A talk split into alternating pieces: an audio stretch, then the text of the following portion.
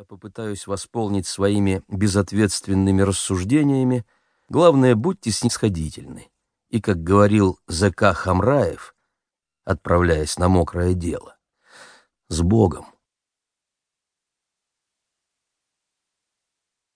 Старый Калью Пахопель ненавидел оккупантов, а любил он, когда пели хором, горькая брага нравилась ему, да маленькие толстые ребятишки.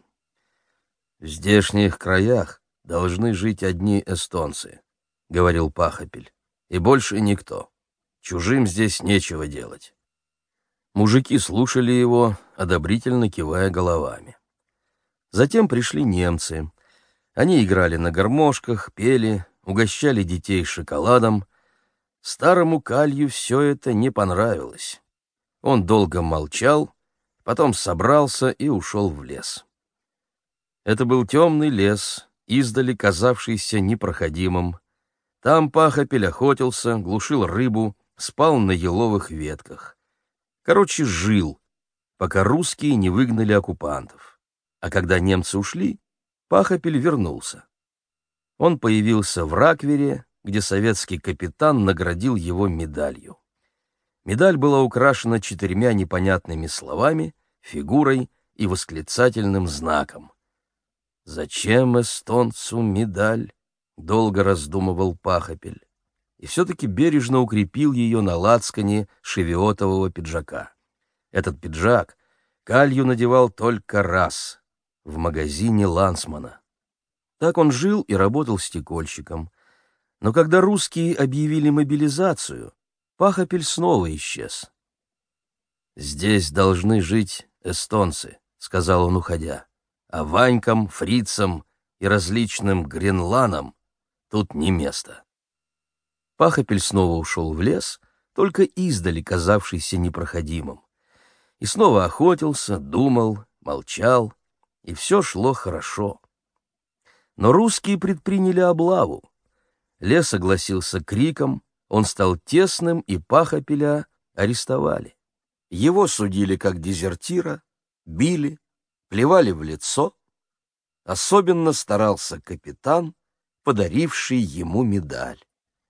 А затем Пахопеля сослали на юг, где живут казахи. Там он вскоре и умер, наверное, от голода и чужой земли. Его сын Густав окончил мореходную школу в Таллине на улице Луизе и получил диплом радиста. По вечерам он сидел в Мюнди-баре и говорил легкомысленным девушкам, «Настоящий эстонец должен жить в Канаде, в Канаде и больше нигде». Летом его призвали в охрану. Учебный пункт был расположен на станции Иоссер.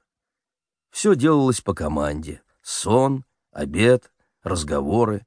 Говорили про водку, про хлеб, про коней, про шахтерские заработки — все это Густав ненавидел и разговаривал только по-своему, только по-эстонски, даже с караульными псами.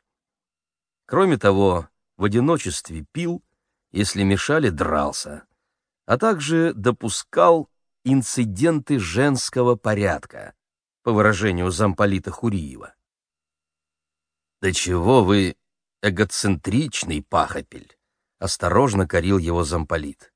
Густав смущался, просил лист бумаги и коряво выводил.